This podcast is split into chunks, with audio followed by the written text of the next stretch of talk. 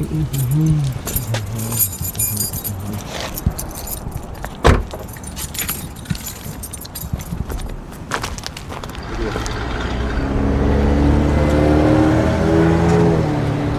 is that you? Oh, how are you doing? I, am fine, Kerry. I'm nice Paul. to meet you. Nice to meet you, Paul. Nice to meet you. I pass by this building a lot, and Uh-huh. um, I, I know a little bit about it, mostly all related to the Ilitch's plans with this history of Detroit, Right. but not too much about the history of this building. So yeah, Yeah. thank you for writing. Kerry Jr. the second here, and right now I'm sitting out in the Cass Corridor neighborhood of Detroit with freelance writer and author Paul Vachon. What would this area look like? This area was known as Cass Park. The park that you see over there today um, was there at the time, but lining, the, or, or I should say, surrounding the park were mostly um, large upscale homes. Masonic Temple had not yet been built. Uh, Ah. Probably none of these. Um, this is probably the oldest building in, in, in the area. We've got a bit of a different episode for you today. One with a story and question that date back to 1905. I don't think any of these other buildings existed at the time, uh, but it was a very um, kind of a genteel type of um, neighborhood, um, quiet, I'm sure, uh, except for maybe the, the, the hoof claps of uh, horses and so forth.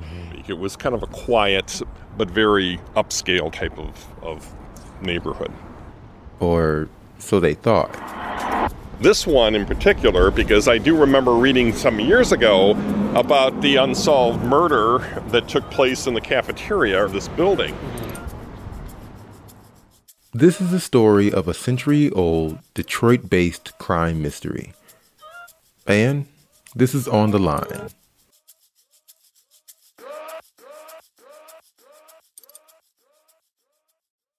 So, Paul Vachon met with us at the scene of the crime this week, the Alhambra Flats at 100 Temple in the lower part of the Cass Corridor.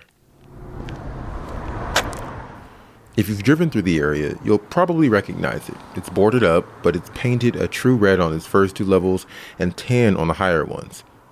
It's just a block away from Little Caesars Arena, and it's sort of set in between Temple Bar and Wayne State's Ilitch School of Business. And that's part of why Paul took interest in it. He's been in Detroit his whole life and has long been into historic preservation.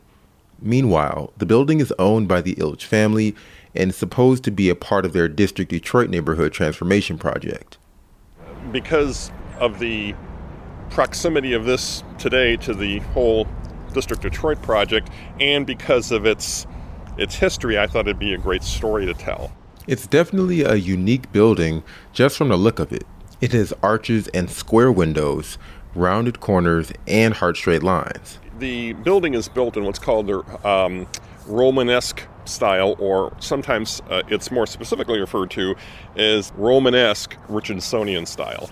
Um, this building was built in the mid 1890s, and at that time, apartment living for well to do people was just becoming more socially acceptable. Prior to that, they always lived in just single family homes. Okay. Uh, but this was one of the first apartment buildings uh, to uh, come onto the scene, which would feature spacious upscale apartments. But this was one of the first upscale apartment buildings. He lived in Ohio, but even Harvey Firestone of Firestone Tire fame owned a unit. And then the cafe, as I, want, I should be calling it, was on the top floor. And that was for the um, exclusive use of um, building residents. And that's going to become relevant here on January 19th, 1905. After we left the site, Paul told us more. regular meals were made there uh, for the residents as a as a, a luxury, you might say, for the, the, the people that lived there. And uh, one of the things that was um, included in a particular meal, or perhaps on an ongoing basis, were these these baked muffins, home baked muffins. In 1905, uh, there was an incident where several of the residents of the building suddenly got violently ill, and they had all eaten at the cafe. And afterwards, it was determined that the people that got ill had consumed or ingested uh, high levels of arsenic. And a police investigation ensued and ultimately focused in on some muffins that had been served at the cafe that were spiked with, with arsenic. As it turned out, um, the police investigation determined that these muffins were the source of the arsenic that poisoned some of the residents. It's been said that two people died, but we'll get into that a little later. Numerous residents got sick. The high level of arsenic in their system caused them to vomit out what they had in, what they had swallowed, and when they vomited, that took the arsenic with it, and indirectly that may have saved their lives. Hmm. Uh, and um, uh, weakness. It was a lot of flu-like symptoms. Basically, it was um, disorientation, symptoms of that nature. I imagine that's something you specifically deliberately have to place. It can be placed in, as was the case here, in the powder, or probably could be sprinkled or whatever in, you know, a finished product. Quick side story. So I know we're talking about the case, but just um, back in high school um, when I was at U of D, we did a uh, the play Arsenic and Old Lace, and I had to play um, the older gentleman who comes in at the end and gets poisoned. I don't know what it like as what you said. You said there was nausea, there's there's uh, flu like symptoms, but when I played this character and was poisoned, uh, the dramatic response for me was to clutch my chest and fall over as if I had a heart attack and fall. Dramatic for the play, the conclusion, but I don't. It doesn't sound like that's the actual way that people uh, respond when they get arsenic. I don't think so. Yeah, okay. Yeah, I, I had a feeling that was probably uh, just me being uh, fun as a 16, 17 year old. Like, let's make this ending so dramatic. Um, but yes, so so let's get back to the case. The um, initial investigation in the kitchen, uh, the health examiners examined some of the items that were in the kitchen, particularly um, uh, milk that was used there and um, ice and and so forth, and those were all ruled out as the source. But then the baking powder was examined, and the baking powder was determined to be the actual source of the arsenic. Of course, the, the baking powder was used to prepare the biscuits. And after looking at several different uh, possible suspects, the police focused in on a, a young woman by the name of Rose Barron, who had originally worked in the kitchen, but then had been demoted subsequently to the role of um, of what we would today call a janitor, but at the time uh, the term scrub woman was used. And she nonetheless still had access to the kitchen. So it's part of the Detroit Free Press motto that we've been on guard since 1831. And part of what that means is that we reported on the Alhambra poisoning case back when it happened. Producer Darcy Moran dug into our archives and found that we actually spoke with Rose Barron while she was sitting at police headquarters exactly one week after the poisoned muffins were served. So, what did she say? What did she have to say to them? So, what she ended up saying is that, first of all, she was born in Germany, but she had come to the US when she was 12 and she had received some education at St. Mary's School. She had taken a convent um, class in Milwaukee, I guess. What was kind of interesting is that she ends up saying that she has often expressed a desire to study medicine, which, of course, I I think they include as some sort of intrigue for poison and medicine being involved in this case. Um, then she kind of goes more into the specifics of what happened and she says quote i know nothing whatever about the cause of the sickness of these people. I can tell you nothing that will throw any light upon the matter but then she says the day after everyone got sick, she actually was at the building at the request of who I believe is the landlady, and that she had half a cup of coffee and got sick herself. They believe she was the culprit of the arsenic poisoning. Yes, yeah. And, and one of the reasons that she was suspected was because in the years before she had taken a job at the building, um, people who had consumed meals that she had prepared sometimes died in mysterious circumstances. So, what what did the archive show about her history? So, police, and in particular, they keep bringing up this kind of, it seems like a famed detective, a Detroit detective named Eli Baker. Um, but they would really hone in on this history of strange illnesses all the way back to her youth. They, they say it was 18 years before. She was a young woman. Uh, this is before uh, she became Barron when she was married to Michael Barron. Uh, her name was Rosa Barkowski, if I'm pronouncing that right. And so then there is this specific incident when she apparently, this family comes forward to say she worked for the family and they, uh, you know, would leave their child with her. And so they told their child, a girl, uh, you know, make sure you wait up for us to come home before you go to bed. And this is what they tell police. This is pre trial and everything. They come out and say this. And they say, you know, so we told our daughter that and very strangely, one time we came home and the child was already asleep. And the next morning, this child is getting scolded because she, she didn't do what she was told. And they said, you know, don't don't do that. Why did you do that? And the child says, "Why, mama, I didn't go to bed." She last remembered Rose showing her the stitches of a handkerchief, and chloroform was later found under Rose's mattress, they said. And it wasn't just the girl. Police looked into illnesses at the World Fair near where she'd worked in St. Louis, and then there were the deaths. One of whom was her father in law. Mm-hmm. And in his, the case of his death, there was um, uh, a um, death benefit from an insurance policy that was at play, which conceivably could have been a motivating factor. Mm-hmm. I believe his body was exhumed it was one of several bodies that were dug up for examination. Prosecutors and attorneys would fight over whether inflammation in his stomach was from arsenic consumed after he visited Barron in Detroit from Windsor. They would also look at the body of a woman she took care of in Howell, but didn't find anything.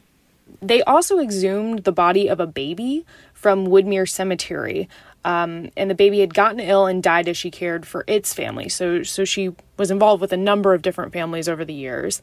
And this was an 18 month old named Melville Clayton. And the Clayton baby's death uh, was raised at trial. Uh, and it was along with these other accusations of families she'd come across over the years that didn't involve deaths. Those included, you know, uh, having sickening a family with bread, and then another, very specifically, they say she stirred the turkey dressing and then everyone got sick. That was one of the reasons why Miss Barron was suspected because because of some of the events that had occurred in her past.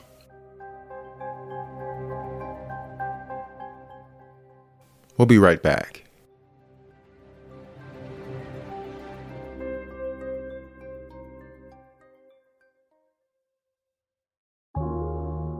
My name is Dave Boucher, and I'm a government and politics reporter for the Detroit Free Press.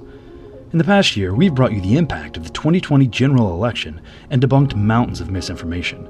All the while, we continue to delve into the policies and politics driving the fight against COVID 19. There's never been a more critical time to produce reliable information while holding the powerful accountable, but we can't do that alone. By subscribing to the Free Press, you're supporting quality local journalism that creates a stronger community for everyone and it's never been easier to join. For just $1, you'll get six months of full digital access to all of my work, along with excellent coverage on autos, sports, and additional topics chronicled by my wonderful colleagues here at the Detroit Free Press. To learn more, head to freep.com slash special offer. Thank you.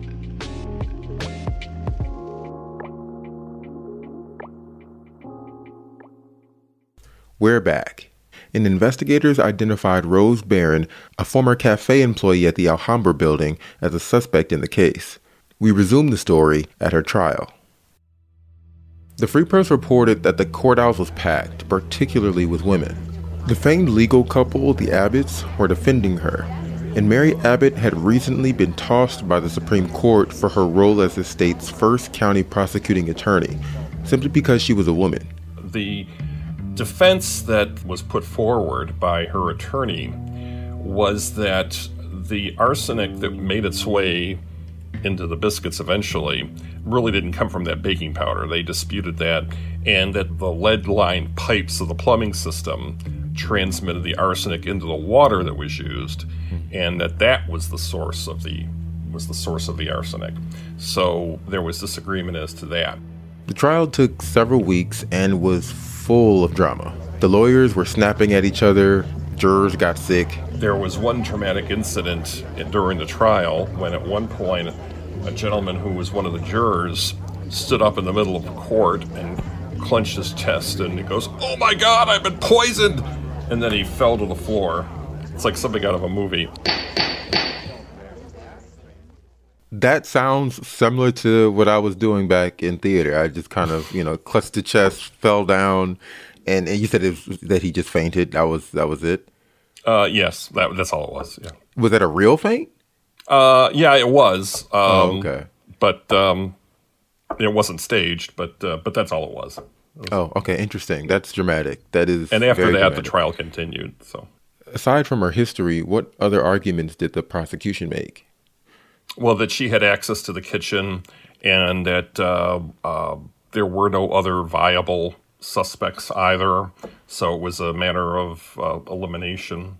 Now, uh, of course, it was circumstantial, uh, but in the closing argument, the prosecutor said that uh, circumstantial evidence is sometimes the best of evidence. Um, he said that facts being what they are, you can't disagree with facts, is what he's saying. And um, they hold the truth. So there wasn't any actual physical conclusive proof, uh, but there was, as I said, just the circumstantial evidence. The closing arguments were pretty impassioned. Uh, reports throughout the trial describe Rose Barron's demeanor as very stoic and unemotional, and we get to the closing arguments, and she's described as weeping, as her attorney, Mr. Abbott, is pleading for jurors to let her return to her husband. And there was actually quite a bit written about the husband, Michael Barron, and his devotion to stand by her and wait in the hallways, and people you know feeling so sorry for him um, and and so this is the moment where they finally put some emotion with her and and talk about how emotional she is being asked to be released. Conversely the prosecutor frank bumps not surprisingly had a different approach. And obviously they were saying that the motive was you know this anger over uh, being demoted. But what he says is quote if you should ask me for a further motive, I would say God only knows. You all know that there are kleptomaniacs, dipsomaniacs, and also people who poison for pure deviltry, persons with a morbid mind that find relief in cruelty. The jurors were split. A mistrial was declared. What was the makeup of the, the vote? I believe it was seven for conviction and five for acquittal. Seven for conviction and five for acquittal. Yeah. Okay. And it, it's important to remember then too, the juries back then were all male. Uh, women were not yet allowed to vote, and so therefore were not allowed to serve on juries too. So Even though the defendant at the time is a woman. was a woman, yeah. The prosecutor eventually just didn't bring the case to trial again. One witness was ill, and one relocated to London. But Rose Barron stayed under scrutiny. So, one thing that's important to keep in mind is when this mistrial happened, she's not actually immediately freed. Because of the hmm. opportunity for retrial, she's still in custody until somebody agrees to post bond for her. So, a woman steps up, says she'll do that. Rose Barron is said to have kissed this woman all over with excitement after finally getting released. So, just a few months later, very strangely, the same woman who helped bail her out and that woman's family say they also fell ill after eating some of Rose's coffee cake. So then that coffee cake, as it was reported, was being tested for arsenic. It's not said what the results were. I didn't see any reporting saying it was or wasn't. Uh, kind of makes me think that one, I'm not seeing everything, or two, that they didn't find arsenic and um, it all was fine. Uh, you know, at a later point, they news comes back around after they find out three husbands of three boarders at her house disappeared, and uh, the men actually eventually came back. But there's kind of this, you know, odd quote that she says in the interim. She says, "quote There seems to be no explanation. I didn't give them any cake or muffins." And she said this apparently with a smile.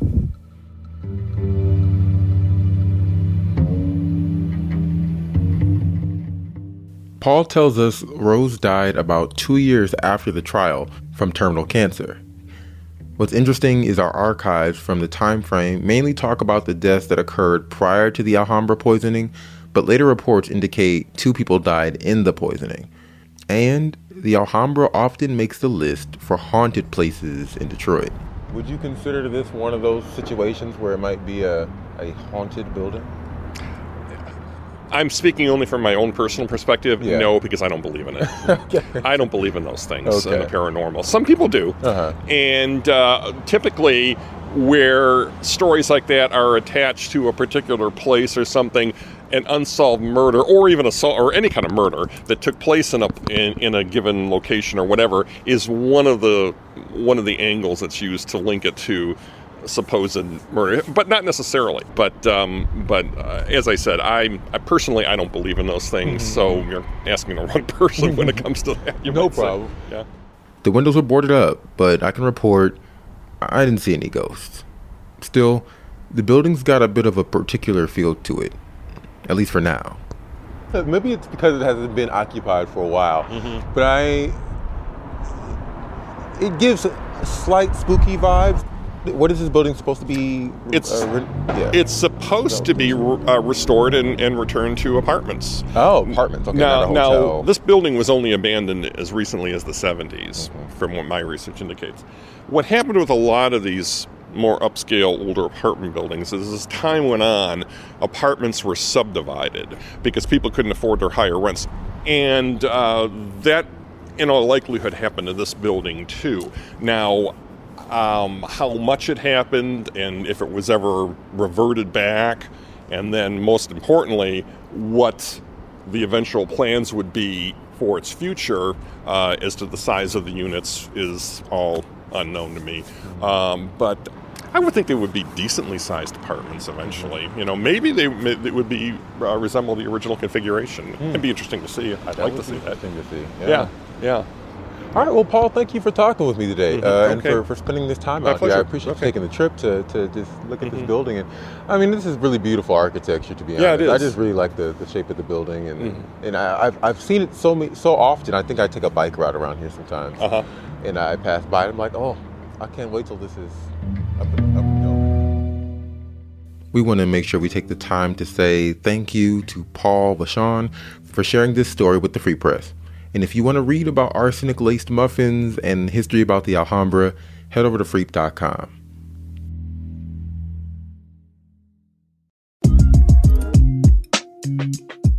This episode was produced by me and Darcy Moran with help from Tad Davis. Anjanette Delgado and Marion Struman are our executive producers, and Peter Bhatia is our editor. The music for the show is called Fort Trumbull and was produced by DJ Lost Boy. Thanks for listening. Please like the show, leave a rating, and share the episode. Uh, it really makes a difference. All right. See you next week.